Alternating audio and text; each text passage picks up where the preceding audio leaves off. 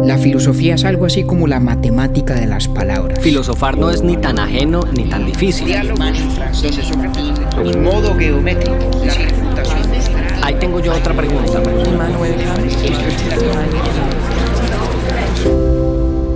Urbi et Orbi, a la ciudad y al mundo. Buenos días, buenas tardes, buenas noches. Con este capítulo sobre David Hume cerramos nuestra serie sobre el empirismo.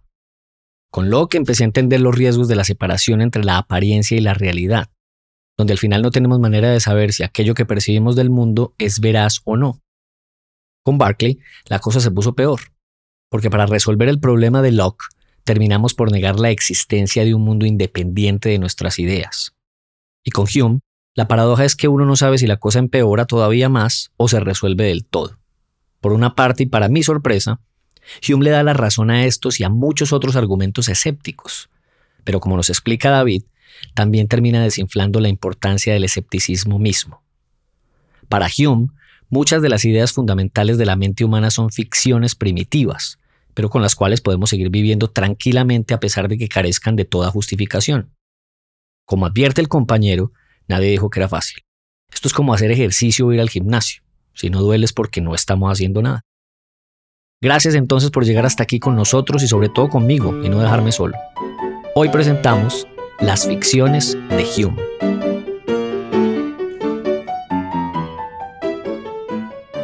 Compañero, bienvenido a este último episodio de esta serie tan sencilla que nos propuso usted en esta temporada. Nuestra serie sobre el empirismo. Pero es que, a ver, Octi, ¿cuándo le dije yo a usted que estas cosas eran fáciles? Nunca. Eso sí es verdad. No, sí, pues, sí, pues hay que ser fiel a la verdad. Y eso sí. Es más, me dijo todo lo contrario. Le dije todo lo contrario. Pero ahí voy. Fíjese que, ¿cuál es el balance suyo como profesor respecto a su aprendiz en el episodio pasado? No, pues usted va supremamente bien. Tanto así que aquí está. Ya era para que hubiera tirado la toalla. Estaba enganchado de todas maneras. O sea, ahí usted me supo convencer. Vea, le echo el dato inútil pero divertido, pero antes le cuento a los pelagatos que hace una media hora yo le pedí al compañero que escuchara una canción de Iron Maiden, sí, que se llama The Trooper. Y cuéntenos un poco, querido compañero David Zuluaga, ¿cómo te pareció este ritmo musical? A mí me da pena porque eso suena a uno de esos grupos que tiene unos adeptos comprometidísimos, pero a mí me pareció muy maluca. La tiene, pues, fíjese usted que en Spotify esa canción, solamente la canción, tiene 252 millones de reproducciones. Uy, qué cosa tan impresionante. A mí me pareció muy maluca. Claro que de pronto fue, como usted me la mandó en Spotify, y uno al reproducirla, ahí mismo apareció un video que me pareció entre malo y monótono, de un tipo con una máscara y como con un sable al cinto y con un uniforme militar de ciochesco. Entonces nada, quedé intrigado de por qué me puso a escuchar eso. Pero la música, olvidémonos del video porque todos los videos en Spotify son cortitos y repetitivos, pero la música, ¿cómo le pareció? Entonces, pues no particularmente buena, digamos que... O sea, que usted diga que va a llegar a su casa a escuchar Iron Maiden, no va a pasar. No, por lo menos no está. Bueno. Aunque me dejó persuadir, acuérdese lo que nos pasó con Taylor Swift. Con Taylor Swift, exactamente. Si me manda otras que son buenas, nada, por ahí me engancho. Pero esta, propiamente no. Esta no, bueno, vamos a volver a intentarlo, pero el dato inútil no es mío. Este nos lo mandó un pelagato para que usted vea que esta sección está ahí causando entusiasmo. Camilo Tamayo de Cali. Pues resulta que el vocalista de esta agrupación tan importante de heavy metal, que puede ser un género que le pueda resultar a usted bastante atractivo en el futuro, ojalá no muy cercano, es colega suyo. ¿Cómo? Él se llama Bruce Dickinson, y en mayo del 2019 recibió por parte de la Facultad de Filosofía de la Universidad de Helsinki el grado de doctorado honoris causa en filosofía. Ah, no jodas. De hecho tiene otro por su contribución a la música, y ese se lo entregó la Universidad Queen Mary de Londres. No puede ser. ¿Y por qué le habrán dado el honoris causa en filosofía en particular? ¿Usted sabe?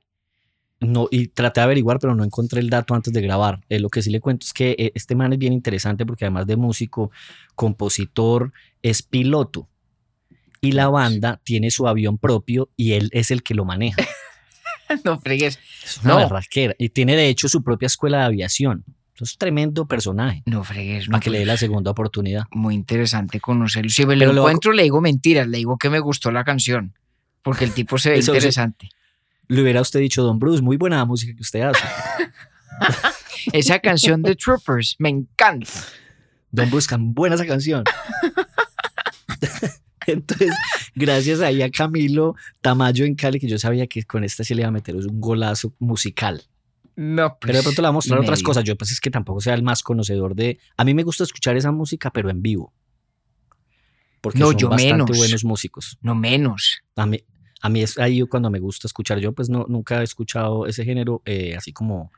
en la vida diaria, pero he ido a algunos conciertos y eso es una berraquera. Es que le hago una confesión, Octavio, a mí en general no me gusta un concierto donde no me pueda sentar, donde no pueda estar sentado. Sí, recuerdo que usted me dijo eso alguna vez. Sí, entonces nunca me ha apetecido uno de estos de heavy metal, porque supongo, si alguna vez injustificadamente, que no le ponen uno asiento. Pero vea, pues le voy a hacer una promesa, si alguna vez estamos en Nueva York o en Los Ángeles y pasa por ahí Iron Maiden, yo lo invito y me aseguro que usted al menos tenga silla. Y si me la incumple, no lo juzgaré como menos buen amigo por esa razón, no me preocupe. Gracias, querido compañero. Bueno, arranquemos pues entonces aquí con esta serie que yo podría denominar, esta serie yo la denominaría Berkeley contra Locke y Hume contra el resto del mundo. y haría muy bien. Bueno. Entonces, nada, pues primero lo felicito porque usted y los pelagatos que hayan aguantado hasta acá de verdad se han sometido a una descarga de filosofía de verdad, en el sentido de que estos son pensadores que se ocuparon, al menos en el ángulo que nos ha interesado para efectos de esta serie, que se ocuparon de problemas que son complejos, problemas en epistemología y en metafísica, que de pronto a veces uno tal vez medio rasguña en la superficie, como esta cuestión de la apariencia y la realidad, pero que seguramente si no es por un interés más o menos académico en la filosofía, pues uno no exploraría mucho.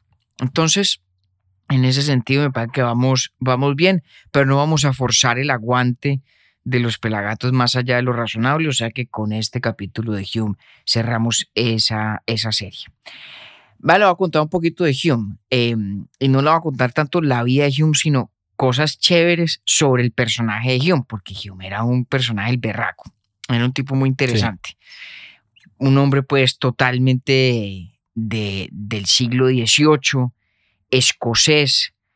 Hume nació y lo crió una familia calvinista, digamos, con convicciones religiosas más o menos sólidas, y Hume cuenta que le tocaba ir a misa, y la misa era larguísima, duraba como 3 o 4 horas, lo ponían a hacer tareas donde tenía que cotejar su propio estado moral contra la lista de pecados que le presentaban pues los clérigos con quienes se educaba. Y bueno, sometido pues o expuesto mejor a ese contexto religioso, Hume la verdad desde muy joven abandonó toda convicción religiosa. De hecho era un tipo, incluso para estándares del siglo XVIII, sobre todo para estándares del siglo XVIII en Escocia, era un tipo bastante franco y sincero en su incredulidad religiosa. Y eso era pues un poco inusual y lo hizo relativamente connotado. Bueno, okay. Ahora Hume... en filosofía, digamos, su gran aporte es un libro que se llama A Treatise on Human Nature, un tratado sobre la naturaleza humana, que publicó en 1739, 1740. Un libro brillantísimo, lo publicó anónimamente y que le fue como a los perros en misa. Es más, en una nota autobiográfica que Hume escribió muy pocos días antes de morirse, dice sobre su libro, dice lo siguiente: it fell dead born from the press. Es decir, que nació muerto desde que lo imprimieron. Como si no lo hubiera leído nadie, sí. Como si no lo hubiera parado bolas nadie. Fue un gran fracaso literario. Eso le iba a preguntar yo, que si el fracaso era porque no lo habían puesto pues cuidado ni, ni lo habían leído, o por el contrario porque lo habían criticado y lo habían vuelto nada. No, le habría parecido lo máximo. Fue por lo primero, entonces. Fue por lo primero. Exactamente. Nadie le paró bolas. Digamos, lo castigaron con el látigo a la indiferencia, que es peor que el de la crítica. Y de hecho, en vida, el único texto que realmente fue exitoso y fue supremamente exitoso de la pluma de Hume fue una historia de Inglaterra que escribió en 6 volúmenes, un libro que se convirtió, después de Hume, básicamente en el texto clásico de historia inglesa durante muchos, muchos años. Inclusive el gran historiador de Roma, Edward Gibbon, que era contemporáneo de Hume, un poquito más joven, le decía a Hume el Tácito de Escocia, ¿no? Por referirse al gran historiador romano Tácito. Digamos que ese fue su gran éxito literario y lo puso en el centro de una cantidad de polémicas políticas porque, como creo que le he contado en algunos otros momentos, el siglo XVII inglés fue políticamente muy convulso, ¿no? La Guerra Civil, luego el protectorado de Cromwell, exactamente, y luego la Revolución Gloriosa. Entonces, digamos que todo eso estaba muy fresquito todavía, y escribir una historia de Inglaterra sin tomar partido político, pues aunque uno lo hiciera con éxito, pues nadie más lo veía como tal. Entonces a Hume lo terminaron metiendo en todas las trifulcas partidistas de la época por la historia de Inglaterra que escribió. Bueno, ahora, ese libro lo hizo muy famoso y por invitación pues, de un noble inglés, Hume terminó yéndose a París a acompañar a la embajada inglesa en Francia. Allá vivió unos años, tal vez 3 o 4 años, algo por el estilo. Y porque su libro de Historia de Inglaterra lo había hecho ya muy famoso, al tipo le abrieron las puertas de toda esa sociedad parisina, intelectuales del siglo de las luces, y la pasó de maravilla en París. Le dieron acceso a archivos históricos que nadie había conocido antes. Incluso descubrió un tratado secreto que había firmado un rey de Inglaterra con un rey de Francia y que nadie había visto hasta que Hume lo descubrió. Y lo invitaban a comidas con gente interesantísima. Hay un cuento muy famoso de Hume yendo a una comida con d'Holbach y Hume decía, hombre, yo no creo que en el mundo exista algún ateo, y d'Holbach se voltea y dice, hombre, pues lo lamento mucho por usted, señor Hume, porque está aquí usted cenando con 17 de ellos. Y hay una cantidad pues, de anécdotas de la vida de Hume en París. Allá precisamente fue que tuvo noticia y terminó conociendo personalmente a Rousseau. Y acuérdese, lo contamos en el episodio de Rousseau, que en algún momento de las persecuciones que padeció Rousseau, fue Hume quien le dijo, véngase para Inglaterra, yo lo protejo, yo lo cuido, lo hospedo en mi casa, cosa que Rousseau en algún momento hizo. Resulta que se cayeron muy mal el uno al otro, la convivencia fue catastrófica y esa relación terminó en una enemistad además pública, porque Rousseau habló muy mal de Hume. Hume tuvo que escribir un panfleto más o menos justificando su conducta, en fin. Llegaba Hume a la casa y Rousseau no había lavado los platos y todo eso. Más o menos. Imagínense que Rousseau era un tipo complicado y temperamental. En cambio, Hume parece que era un bacán. Todos los registros que tenemos de Hume era que era un tipo absolutamente encantador, buena gente, buen amigo, buen conversador, tranquilo. No se casó, no tuvo descendencia. Dispuso que fuera su sobrino David, tenía el mismo nombre de suyo, quien publicara tal vez la obra más polémica de todo el corpus humiano, que se llama Los Diálogos sobre la religión natural.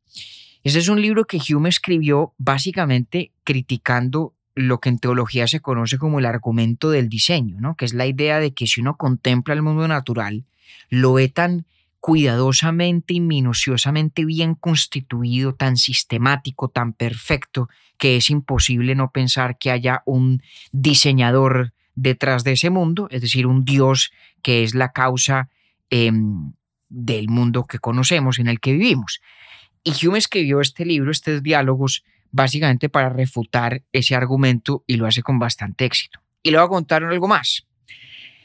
Hume le encargó la publicación póstuma de esos diálogos a Adam Smith, el mismísimo Adam Smith del Wealth of Nations, que era gran amigo de Hume, muy, muy amigo suyo.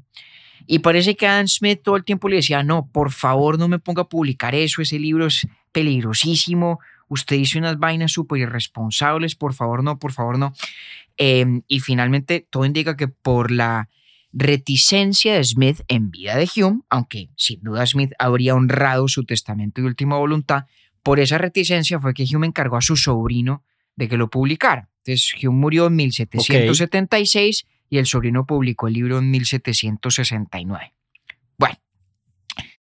Ya sepa, ¿qué tal esa mano de grupos de amigos del siglo XVIII? Ese tipo tenía unas relaciones fantásticas. Newton con los otros allá también en Berkeley, Locke. Fantásticos. Los mentores de Locke, sí, una berraquera. Total, incluso hay varias cartas de gente contando la experiencia de ver a Hume en los últimos días de su vida. Que Hume está muy enfermo, Hume sabía que se iba a morir y parece que el tipo asumió la realidad inexorable de su muerte ya muy próxima de manera tan apacible, tan admirable, que un poco de gente dejó ese testimonio escrito.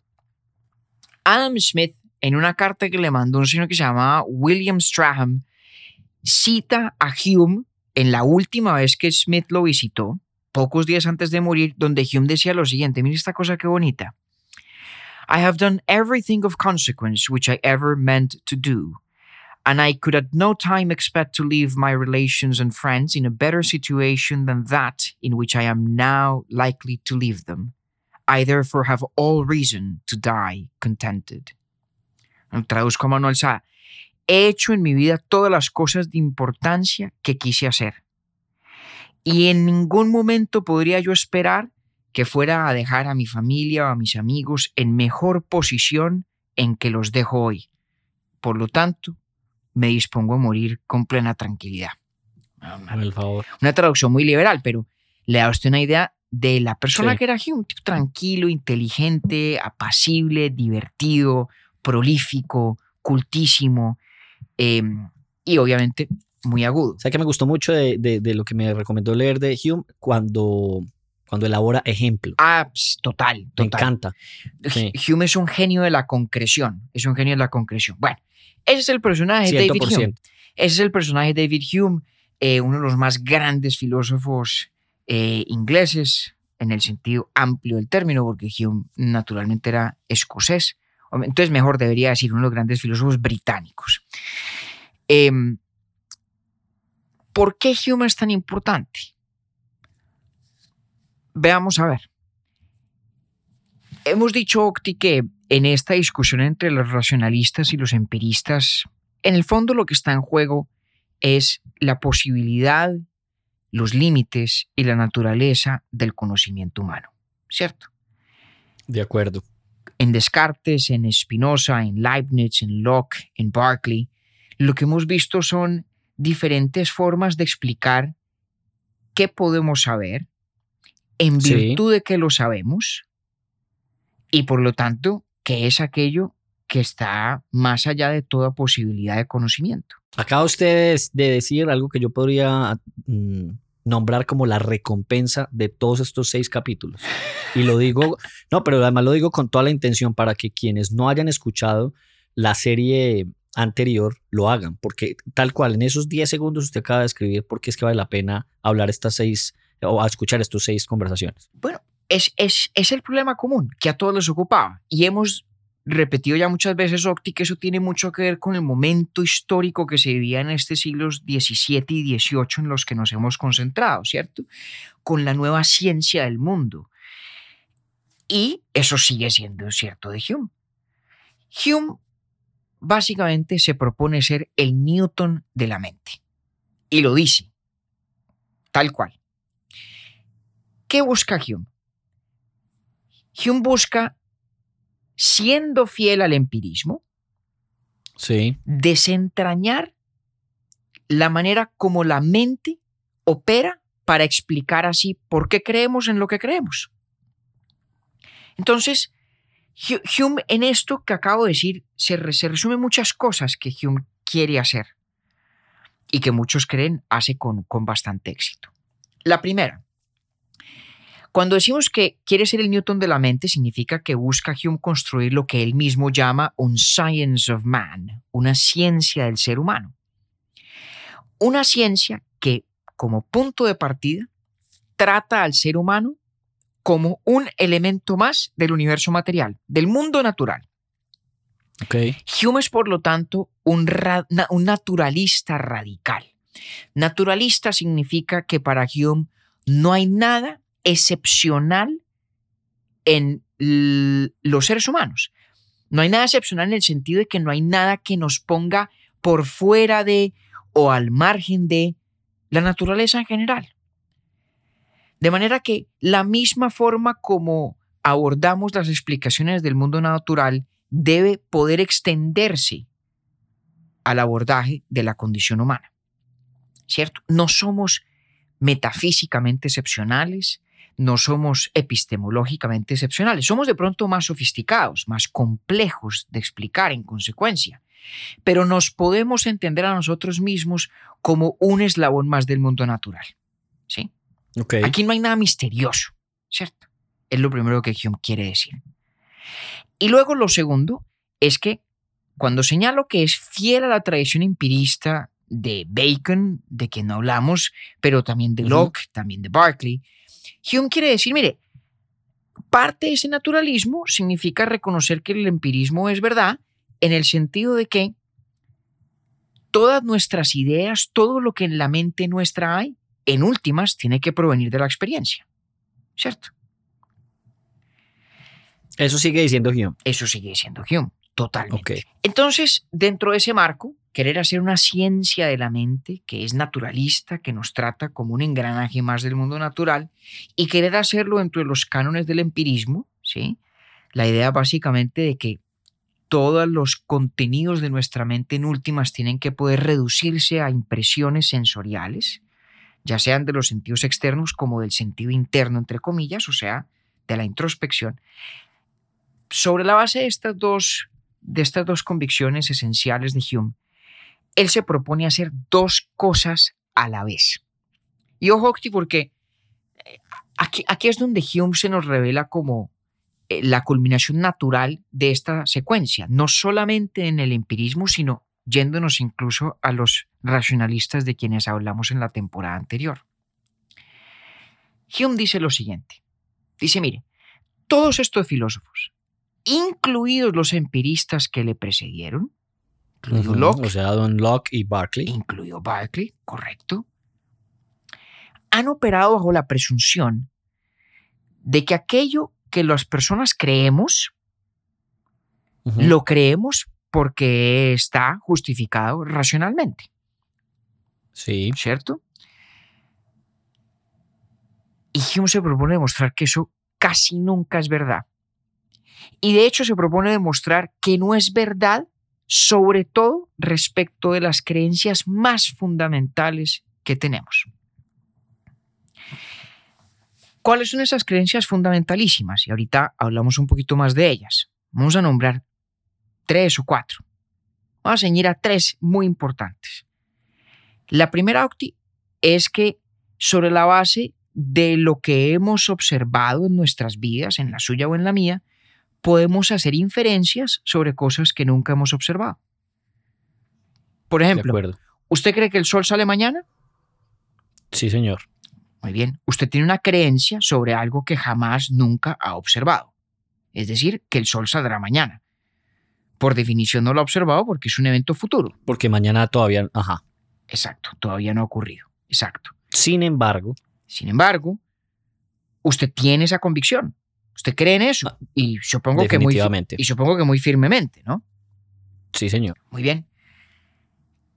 Usted pensaría, y todos estos filósofos de los que hemos hablado le darían la razón en pensar que usted tiene razones legítimas, justificadas para pensar que el sol sale mañana. Así es. Bueno, Hume se propondrá demostrar que no tiene ninguna. Entonces, Dame el favor, pues. Imagínese usted. Primera convicción fundamental que Hume quiere poner en cuestión es la idea de las inferencias causales, que básicamente son las que nos permiten tener creencias, creer que hay cosas que son ciertas que no estamos observando en el aquí y en el ahora. Y esas son casi todas nuestras creencias. Casi todo lo que creemos que es cierto del mundo está fundado en una inferencia causal. Sí. Y ahí va a poner Hume la lupa. La segunda idea que pone en cuestión Hume es la de que los objetos del mundo tienen existencia continua. Entonces, Octi, no sé usted, pero yo en este momento tengo mi teléfono en el bolsillo. Bueno, es un mal ejemplo, de hecho, porque lo sentiría a través del tacto si lo tuviera en el bolsillo. Supóngase que tuviera mi teléfono en otro cuarto de mi apartamento. Es decir, fuera del alcance de cualquiera de mis sentidos. No lo estoy viendo, no lo estoy palpando, ¿cierto? Estrictamente hablando, yo no tengo una percepción de mi teléfono en este momento. Y aún así, estoy absolutamente convencido de que mi teléfono existe. Y no solo eso, estoy convencido de que cuando vaya al otro cuarto y lo coja, estaré cogiendo un teléfono que siempre existió y que es el mismo teléfono que existía cuando fui a dejarlo en el cuarto. Sí. Bueno, pues ahí tiene usted nuevamente una creencia sobre algo que no está uno observando en un momento determinado a partir de observaciones que hemos tenido en otros momentos, ¿sí? Seguramente yo he dejado el teléfono en el cuarto muchas veces en el pasado, luego cuando voy a recuperarlo, ahí está, y supongo que es el mismo, ¿cierto? Sí. De nuevo, como con las inferencias causales, esta idea de que los objetos del mundo tienen una existencia continua independiente de que los percibamos es una de las ideas más fundamentales de nuestra psiquis, ¿cierto? Y una vez más Hume va a decir que no hay justificación racional para esa creencia. Y le doy la última. Usted, Octavio, supongo yo, se da a sí mismo por el mismo Octavio que se levantó esta mañana, el mismo que se fue a dormir anoche, el mismo que vivía en Nueva York hace 4 o 5 años, el mismo que alguna vez estudió comunicación social y periodismo en Manizales, etcétera, etcétera, ¿correcto? Correcto. Usted supone que es el mismo Octavio. Sí. Pues bien, Hume va a decir que esa convicción también, la de la identidad personal, aquello que llamamos el yo, que es el mismo hoy y mañana y pasado mañana, y que es el mismo que fue ayer, esa idea tampoco tiene fundamento racional. Entonces, Hume casi que nos dice, mire, los señores Berkeley y Locke tenían razón, como tenía razón Francis Bacon, en su convicción empirista, ¿cierto? De que en la mente no puede haber nada que no provengan últimas, bien sea de los sentidos, o de las estructuras, digamos, que la mente de sí tenga, ¿cierto? Sí. Pero si eso es verdad, lo que ni Locke ni Berkeley fueron, digamos, suficientemente agudos para percibir, es que hay una cantidad de ideas fundamentalísimas, las ideas que hacen inteligible el mundo para nosotros, que no tienen justificación alguna. No solamente no la tienen racionalmente, no la tienen tampoco a partir de la experiencia. Ahorita voy un poquito más al fondo de eso. Entonces decía que Hume, digamos, hace dos cosas al tiempo. ¿Y usted me va a decir ahorita cuáles son esas ideas? Claro, pues no, las que le acabo de mencionar son 3 de los ejemplos más importantes. La de la causalidad. Esas inferencias causales, la de los objetos del mundo, correcto. La existencia continua de los objetos del mundo. Correcto. Y la identidad personal. Exacto. Exactamente. O sea, cuando yo digo A causa B, estoy haciendo una inferencia causal, estoy, digamos, haciendo una afirmación o adquiriendo una creencia sobre relaciones de causalidad en el mundo. Sí, cuando como el sol ha salido todos los días hasta hoy, pues mañana también va a salir. Exactamente. Ajá. Mi teléfono lo dejé en el cuarto, ahora voy y lo recojo. Es decir, supongo, creo que ese teléfono continúa existiendo y es el mismo aunque no lo esté percibiendo. Continuidad de los objetos del mundo. Y mañana, Octi, lo voy a llamar para que veamos a ver cómo nos fue grabando este capítulo. Es una afirmación que tiene detrás, supone la idea de que yo grabé el capítulo. Y que seré el mismo yo que lo llamará usted mañana. De acuerdo. Es decir, la continuidad en el tiempo de la identidad personal. Entonces, decía que Hume busca hacer dos cosas al tiempo. La primera es demostrar que todas estas ideas, que repito, son fundamentalísimas, es difícil exagerar cuán importantes son para la operación de la mente humana. Es decir, si usted se imagina por un segundo una mente que no tenga creencias de causalidad, ni de la existencia continua de los objetos del mundo, ni de la identidad personal, lo que le queda es una mente prácticamente vacía.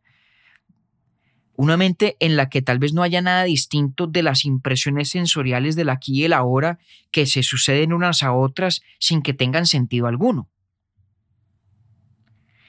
Nuestra experiencia del mundo, nuestra experiencia sensorial, tiene sentido porque de una forma u otra, digamos, encaja en estas categorías de la causalidad, de los objetos de existencia continua y de la continuidad del yo. ¿Cierto? Cierto. Entonces, Hume va a decirle a los racionalistas, les va a decir, señores, ninguna de esas ideas tiene soporte debido en la razón. Y va a decirle a sus colegas empiristas, a Locke y a Hume, mis queridos John y George, ustedes asimilaron o importaron esas ideas sin detenerse a preguntar, como todo empirista debe, si ellas pueden legítimamente originarse en los sentidos también, a lo cual Hume también responde que no se legitiman en los sentidos. No, señor. Esto es lo que hace que Hume sea un empirista un poco paradójico, ¿sí? Porque él no está diciendo que las ideas de causalidad, existencia continua, los objetos, su identidad personal provienen de los sentidos. No. En el sentido de que estén justificadas por los sentidos. No es verdad. Nuestra experiencia sensorial no justifica ninguna de esas tres ideas fundamentales. ¿Explica que las adquiramos? Sí, pero no las justifica. Pero no las justifica, qué interesante. Sí, las explica sin duda, pero no las justifica. Exactamente. Esa es una clave importante. Entonces, vea, es que esto no es fácil, pero para ser muy precisos, y me disculpa si con esto peco por repetitivo, Octi, pero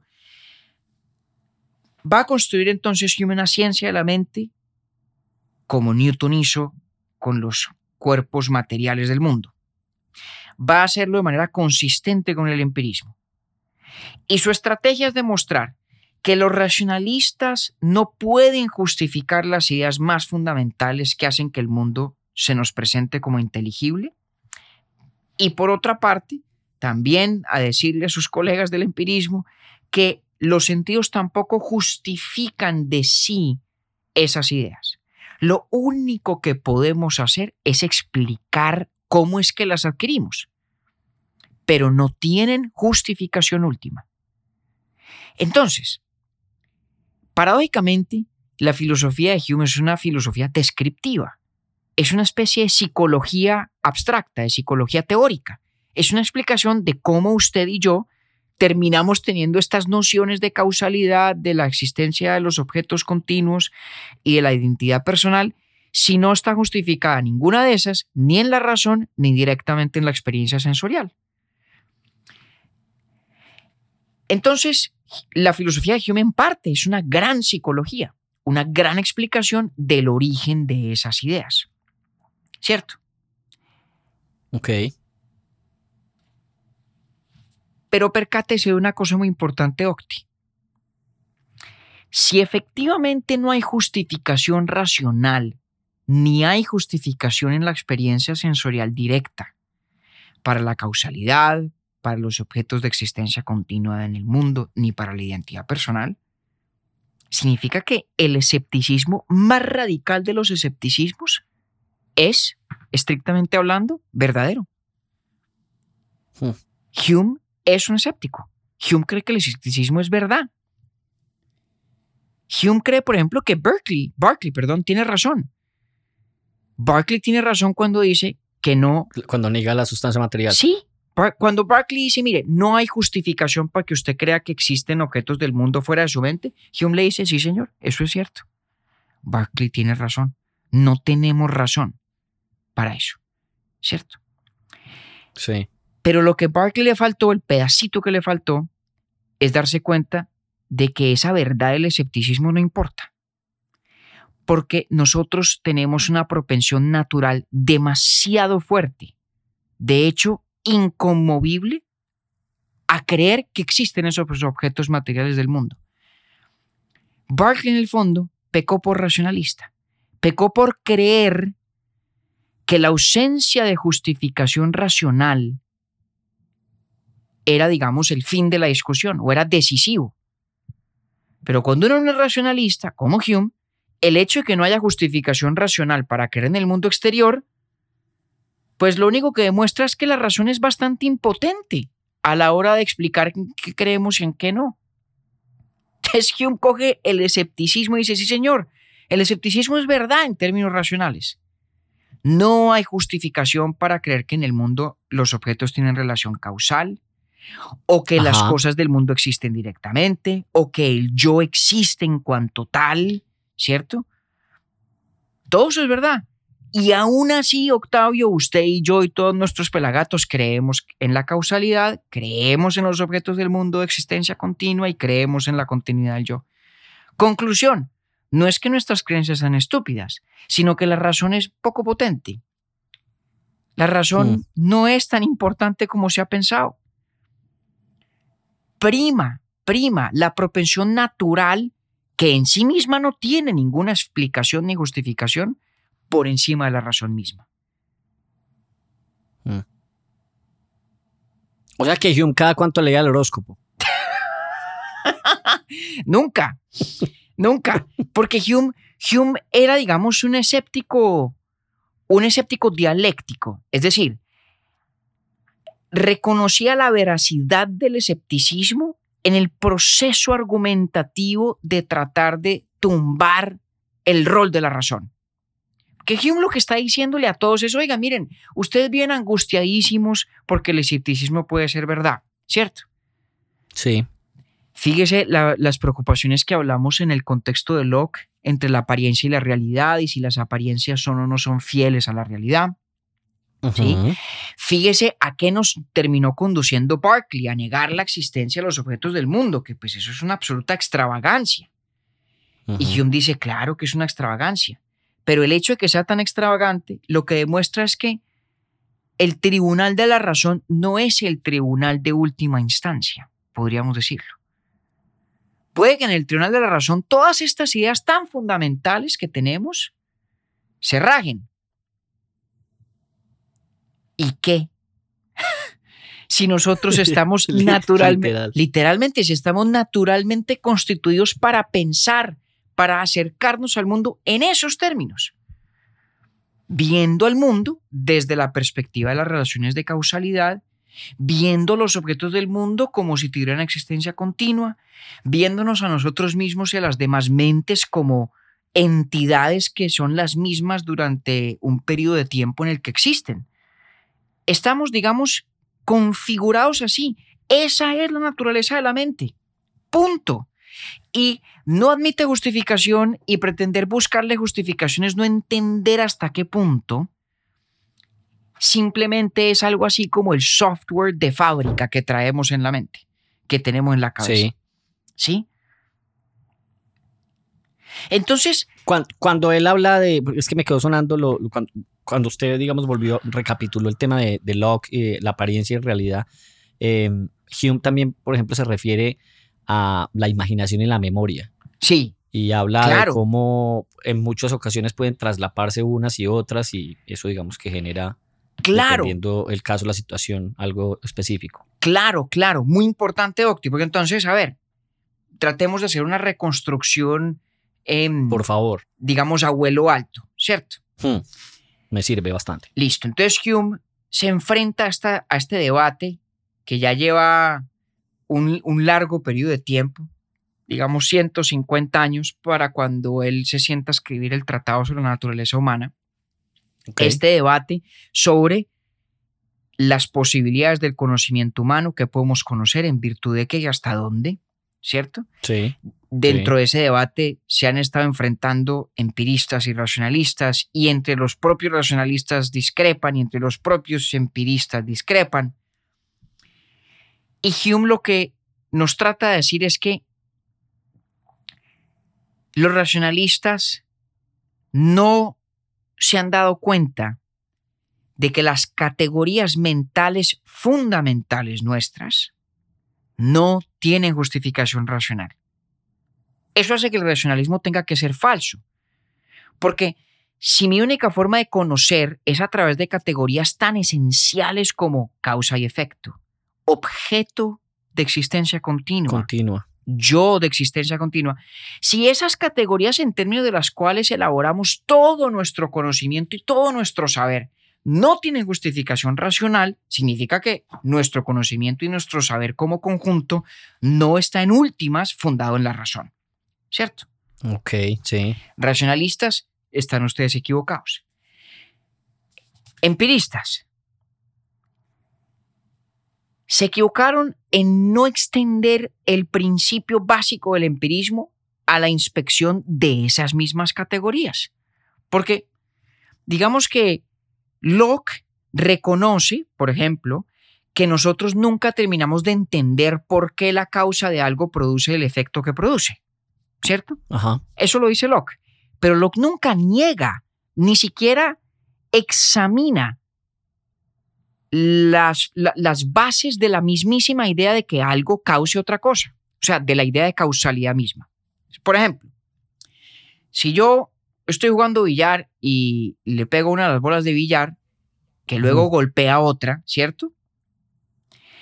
Locke dice, mire, nosotros no conocemos del todo por qué ese contacto de una bola de billar con la otra produce el movimiento de la segunda, ¿cierto? No podemos desentrañar del todo la operación de las causas del mundo. Sí. Pero nunca pone en duda que la primera bola causa el movimiento de la segunda al golpear. De la segunda. Nunca lo pone en duda. Es decir, Locke no cuestiona la validez de la idea de causalidad. Le parece obvia. Y lo mismo Berkeley. A los dos les parece perfectamente obvia. Sí. De hecho, yo creo que ningún filósofo antes de Hume se había preguntado exactamente en virtud de qué creemos que podemos pensar en términos de causalidad. Entonces, si a los racionalistas les dice, señores, la idea de causalidad no tiene fundamento racional, a los empiristas les dice, señores, les faltó extender su examen crítico a esas categorías tan básicas, porque de haberlo hecho se habrían dado cuenta que no están justificadas por la experiencia tampoco, ni por la razón, ni por la experiencia. Lo máximo que podemos hacer, que es lo que hace Hume, es explicar cómo es que las adquirimos. Y eso, obviamente, pasa por la experiencia. Pero es distinto explicar cómo es que yo termino desarrollando la idea de que hay causas que producen efectos, la idea de causalidad. Una cosa es explicarla y otra cosa es justificarla. Otra cosa es decir, sí, esa idea de causalidad corresponde a una cosa que en el fondo o en la realidad del mundo en sí mismo es tal cual. Entonces, como Hume las explica, pero dice que no tienen justificación, llega al punto de decir que la causalidad, la existencia continua de los objetos del mundo y la identidad del yo, la idea del ser en primera persona, ¿no? Del yo, son todas ficciones. Ficciones ineludibles para nosotros, ¿no? Acuérdense lo que decíamos. La naturaleza nos hizo de tal forma que pensamos así. Sí. Eso está en el software de fábrica, como en el sistema operativo de la mente. Pero son ficciones. Entonces, por eso Hume... O sea, esa es la cuota inicial de Hume. Es, pues, tremenda cuota, ¿no? Ajá. Entonces, por eso Hume puede ser... Es que a mí me gusta siempre, porque no sé si usted se ha dado cuenta, yo creo que sí, que a mí siempre me gusta poner dónde es el punto de partida de cada uno. Claro. Bueno, digamos que... Además, me sirve mucho para entender. Este es punto de partida y de llegada, ¿no? Esto es una tremenda conclusión y es complicadísimo el proceso para llegar a ella. Pues no lo vamos a detallar, digamos, en cada paso. Pero fíjese que por eso Hume es un escéptico tan singular. Es un escéptico en el sentido de que le da la razón al escepticismo. No hay fundamento racional para una cantidad de las cosas más fundamentales que todos pensamos. Pero lo que lo hace tan singular es decir, y no importa. Lo único que eso demuestra no es que nosotros no deberíamos creer lo que creemos. Lo que demuestra es que la razón es menos determinante de nuestras creencias de lo que todo el mundo piensa. Mm. En últimas, el escepticismo de Hume lo que busca no es erosionar nuestras convicciones, sino menoscabar el lugar de la razón, tumbarla del pedestal. Fíjese la diferencia con Berkeley, ¿no? Berkeley, cuando nos dice que los objetos materiales del mundo por fuera de la mente no existen, de verdad cree que nosotros debemos pensar eso. Y que si uno no piensa eso, está siendo irracional. No está respondiendo a la fuerza del argumento, ¿cierto? De acuerdo. Hume dice que no. Hume dice, eso podrá ser cierto, pero señores, tienen ustedes toda la razón en que eso no los convenza. De hecho, perdónenme, aprovecho una izada de bandera que no se me puede olvidar. No habíamos grabado este capítulo cuando ya nos había escrito Jaime Perilla, habiendo escuchado el capítulo de Berkeley, recordándonos a una cosa que dice Borges, que es perfecta, en un cuento que se llama Tlon Uqbar Orbis Tertius, donde dice Borges lo siguiente: Hume anotó para siempre que los argumentos de Berkeley no admiten la menor réplica y no causan la menor convicción. No admiten menor réplica y no causan la menor convicción. Le agradezco muchísimo a Jaime que me recordara la cita porque es perfecta. Es exactamente la postura de David Hume. Sí, señor Berkeley, su escepticismo sobre el mundo externo es cierto. Sí, sexto empírico, su escepticismo sobre las relaciones de causalidad del mundo es cierto. Sí, todos esos escepticismos son verdad. ¿Y qué? No admiten réplica, pero es imposible que convenzan. Y la imposibilidad de que convenzan obedece a que en nosotros los instintos intelectuales originales que nos implantan la naturaleza son infinitamente más porosos que la razón. Y con esto, ¿cómo es que los llama? ¿Ficciones qué? ¿Cómo? ¿Cómo es? ¿Ficciones qué? Digamos, estos son ficciones en el sentido de que no están justificadas en nada, pero son ficciones inevitables, inescapables.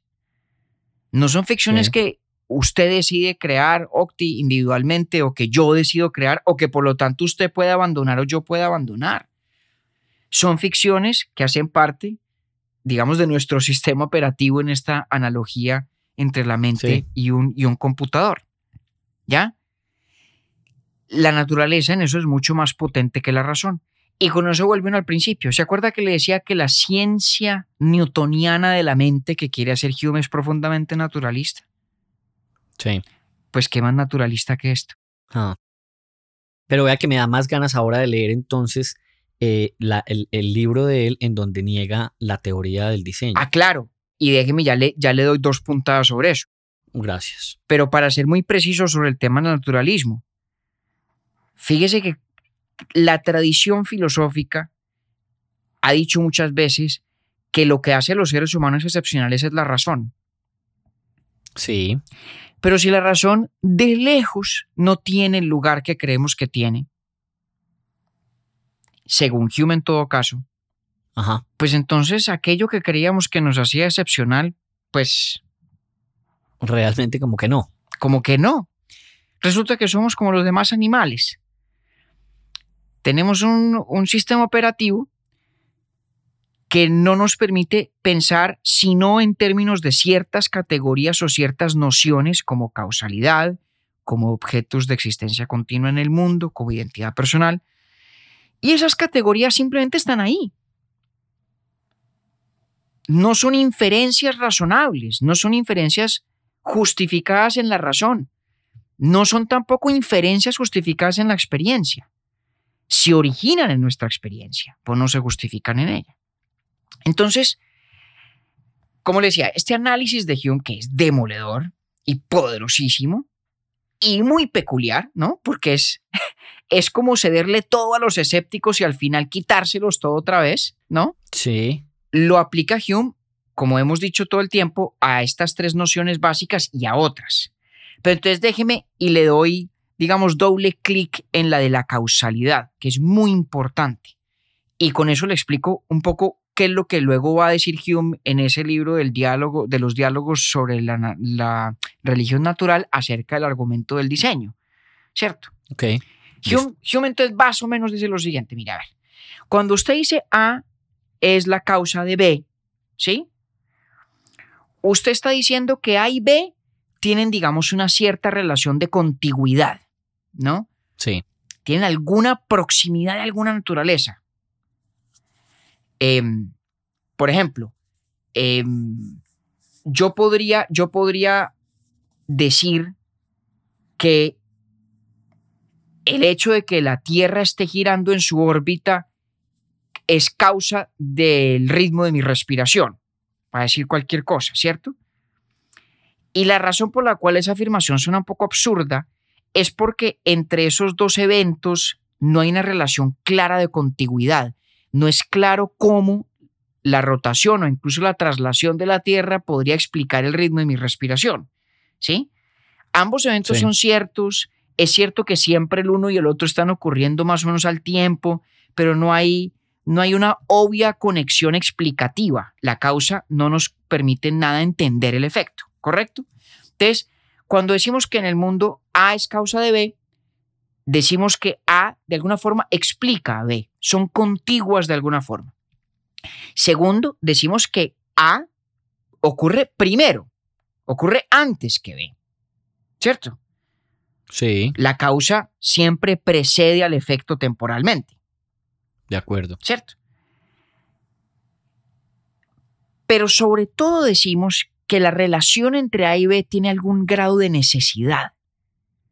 Si se da A, tiene que darse B.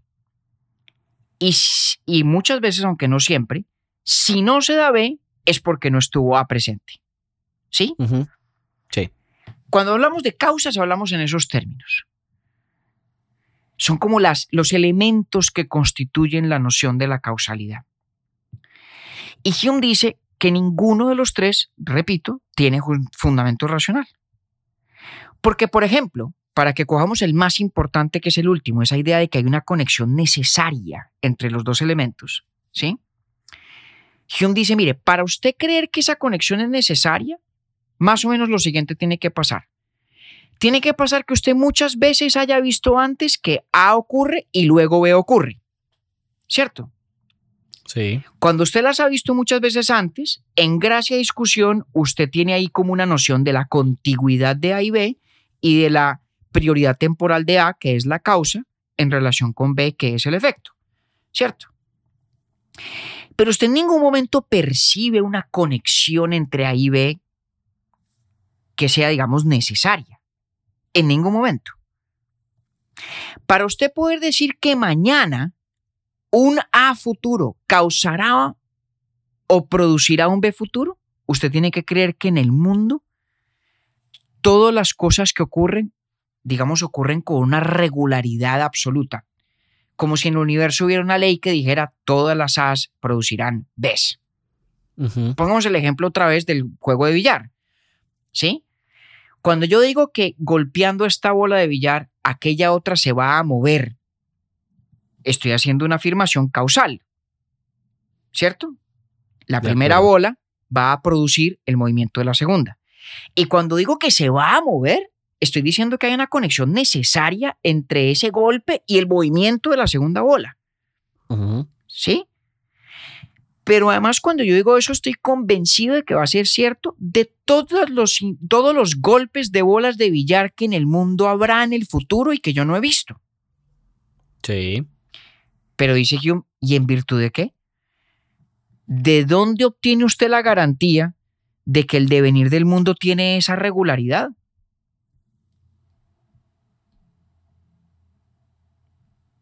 No la tiene, ni puede tenerla. Aquello que llamamos necesidad no es otra cosa que la sensación que a la mente le produce el observar lo que Hume llama el constant conjunction, la conjunción constante de una causa y un efecto. Cuando yo digo que las bolas de billar al golpear producen tal o cual movimiento. Cuando yo digo eso como tan categóricamente, tan convencido, esa necesidad que atribuyo a la relación entre las dos bolas de billar no es otra cosa que simplemente una verbalización de una sensación psíquica. ¿La sensación de qué?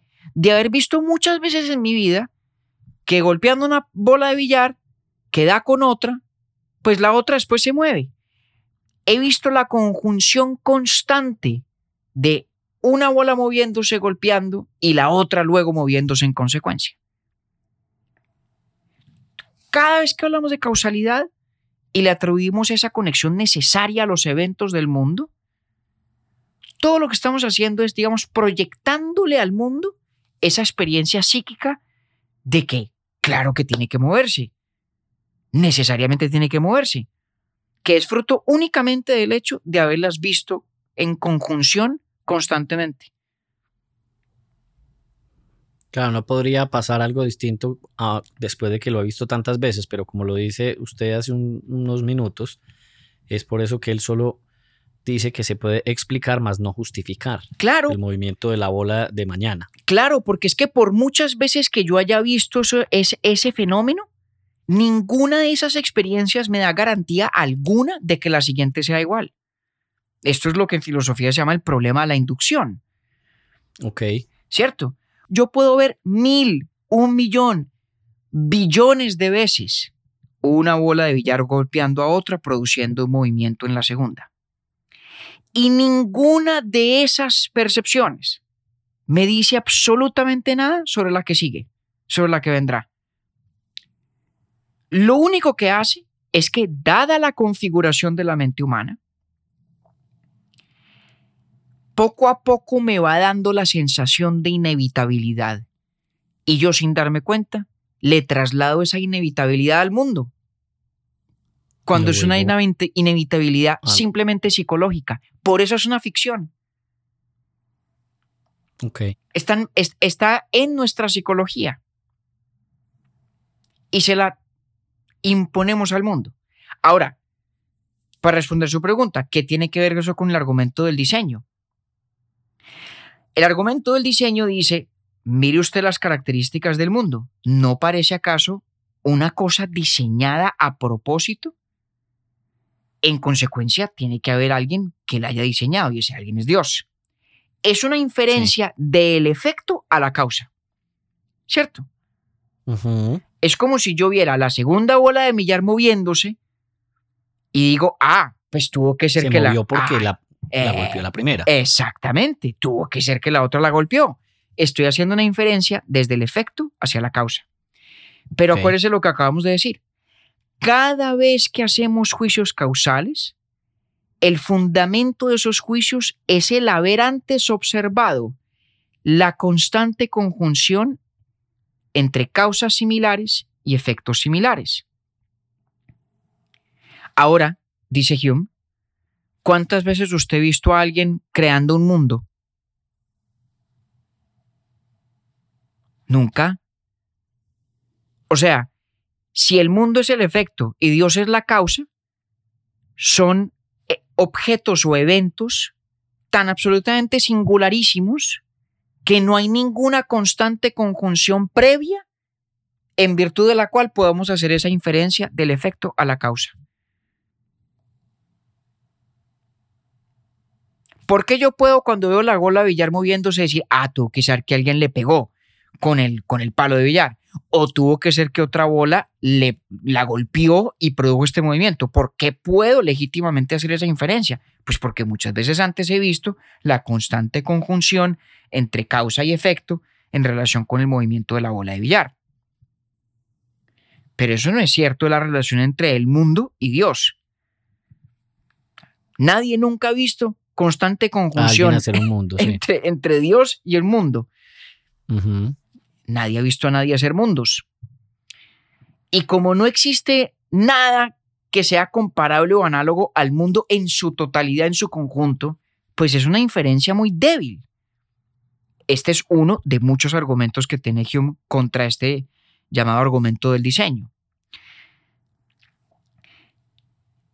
Entonces, Vea usted en qué terminamos, Octi. Hume logra explicar cómo es que usted o yo o cualquier persona humana llega a tener la idea de causas, de causalidad, ¿cierto? La explica. Usted ve la constante conjunción entre A y B, la ve muchas veces, termina esperando que si se da, se produzca B por lo tanto, y el repetido verlas en constante conjunción le da a usted una sensación psíquica de que necesariamente la próxima vez que las vea van a estar las dos, la causa y el efecto. Sí. Y usted inevitablemente esa sensación psíquica de la cierta necesidad que parece haber en este fenómeno se la traslada a los objetos, hasta que llega a decir muy orondo y muy tranquilo que la bola de billar A va necesariamente a producir un movimiento en la bola de billar B. Cuando no hay justificación alguna para decirlo, usted no tiene ni idea de qué va a pasar en el futuro y nada de lo que ha visto en el pasado le da derecho a hacer suposiciones sobre el futuro. Lo único que está haciendo es trasladándole al mundo la sensación de necesaria conexión que existe en su psiquis. La idea de causalidad es, por lo tanto, una ficción. Pero es una ficción tan fundamental y tan necesaria que de ella no podemos escapar, aunque todos los argumentos escépticos sean ciertos. Y de lo que se trata no es de que usted deje de pensar en términos de las causas y de los efectos, no de que abandone la idea de causalidad porque carece de justificación racional, sino más bien de que abandone la aspiración de que las ideas básicas de la mente humana tengan que justificarse racionalmente. Lo que está equivocado no es la naturaleza humana, sino la aspiración filosófica de que las categorías básicas de nuestro pensamiento sean susceptibles de justificación racional. Digamos, como diría un inglés, en inglés, all the way down. Justificación racional definitiva, hasta el fondo. No la hay. Pero interesante eso de que no necesariamente le está negando la idea de causalidad. Lo que pasa es que dice, no le boten tanta corriente que pues no hay necesidad.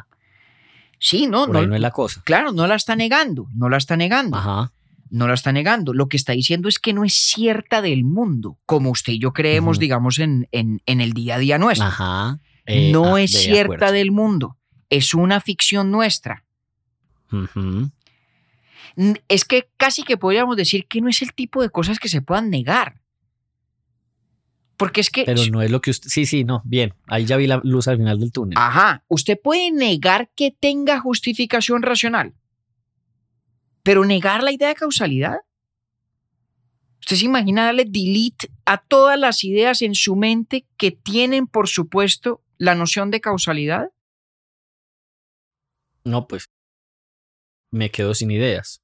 Pero prácticamente. Mire, casi todas las cosas, de hecho, todas las cosas fácticas, todas las creencias fácticas nuestras, en el fondo, son juicios de causalidad. Ok, sí. Es decir, sin la idea de causalidad no sabríamos nada. El mundo no sería inteligible. No tendría el más mínimo sentido. Entonces lo que Hume dice es, la noción de causalidad es lo que nos permite... Es una ficción necesaria. Es necesaria, pero además es la que nos permite después hacer inferencias razonables. Ella en sí misma no es el resultado de una inferencia razonable. Las inferencias razonables las hacemos sobre la base de la noción de causalidad. Pero ella en sí misma es lo que en filosofía llamaríamos primitiva. No tiene antecedente justificatorio, no tiene fundamento racional. Y repito todo esto, en Hume tiene, digamos, ese sabor tan singular, no a que estamos equivocados todos, no a que hemos sido unos pendejos pensando sobre el mundo en términos de causas y efectos, o de objetos cuya existencia es continua incluso cuando no los percibimos, o de personas que siguen siendo las mismas durante la duración de sus vidas psíquicas. No es que seamos unos pendejos nosotros. Lo que pasa es que han estado equivocados los filósofos, creyendo que esas nociones tenían que justificarse en el tribunal de la razón, que, repito, no es el de última instancia. El de última instancia es el tribunal de la naturaleza, que así nos constituyó. hasta donde podemos definirlo, sin razones. Simplemente así nos hizo. Punto. Entonces, ¿podemos seguir haciendo ciencia? Claro que sí. ¿Podemos seguir hablando de causas y efectos? Claro que sí. ¿Podemos seguir hablando de mi celular que está allá en esa otra habitación a pesar de que no lo estoy percibiendo? Claro que sí. Podemos seguir hablando de que mañana sale el sol, de que este Octavio Galvis con el que yo estoy hablando es el mismo con el que hablaré mañana. Todo eso está bien. Pero, señores filósofos, sepan ustedes, cada vez que hablamos en esos términos, estamos desplegando y haciendo buen uso de unas ficciones nuestras. Ficciones, repito, ineludibles. Ficciones primitivas. Están allí porque la naturaleza nos configuró para que las tuviéramos, pero que en todo caso no son racionalmente justificadas. Y eso no está mal. Lo que está mal, señores filósofos, es que ustedes aspiraran a que todos los componentes de la mente y sobre todo sus ideas más esenciales tuvieran un fundamento último en la razón. Epa. Dice Hume por ahí en el tratado, y con esto le termino este paseo, Octi, que como la razón es incapaz de espantar estas nubes del escepticismo, la naturaleza misma se encarga y es más que suficiente. Mejor dicho. Dios mío, colocamos este día que ya pasó, la noche que llega. En tus manos. Sí, señor, en tus manos. Bueno, no, pero bien. Bueno, ¿cómo la veo con Mr. Hume? Con honores. Bien, o sea, es... No, bien, me demoré para hablarlo. Yo de los tres... Sí, pero sabe que yo de los tres pensaba que me iba a demorar más con Berkeley. No quiero decir que me demoré poco. No. Es que Hume es muy duro porque Hume está haciendo muchas cosas a la vez. Muchas cosas a la vez. Está explicando el origen empírico de estas ideas. Ese es el sentido en el cual su filosofía es una psicología. Pero además está refutando que estas ideas tan esenciales tengan fundamento racional y a la vez está diciéndole a los empiristas que tampoco están del todo fundadas en la experiencia. Son parte, a falta de mejor analogía, del sistema operativo con el que venimos nosotros configurados. Y no necesitamos más que eso. Está bueno eso. Bueno, compañeros, ya para la próxima nos vamos con Britney Spears, como para ponerle un poquito de música a esto, ¿no? Sí. Aquí vamos a ajustar el promedio de esta temporada que nos hemos dado duro con cositas pesadas y difíciles, pero ojalá, Octi, interesantes y digamos que nos ayuden a todos a estirar un poco la mente en direcciones diferentes. Ave María, estirarla bastante. No, así lo fue. Vea, muchas gracias además a don Jaime Perilla por eso. ¿Cómo le parece el cabezazo? Aquí la apunté pues rápidamente. Y a don Camilo Zuluaga, que hoy estoy grabando en los estudios de Bielo Media en Bogotá, para que vea usted. Ah, hombre, maravilla. Tengo yo todavía que ir a conocerlos. Bueno, aquí debe la visita. Esto es como la cultura en Google, porque usted lo recibe aquí con brownies y toda la cosa. Tendré que ir a grabar el próximo desde allá. Bueno, compañero, entonces nos vemos dentro de 15 días. Pronto nos vemos. Un abrazo. Un abrazo. Urbi et Orbi es producido por Bielo Media, con la música original de Felipe Durán, la coordinación general de Camilo Zuluaga y la dirección creativa de María Cristina Pimiento. Agradecemos especialmente a Luchi y Titín por la voz del cabezote y nuestro logo. Nosotros somos David Zuluaga y Octavio Galvis. Feliz día, feliz tarde o feliz noche.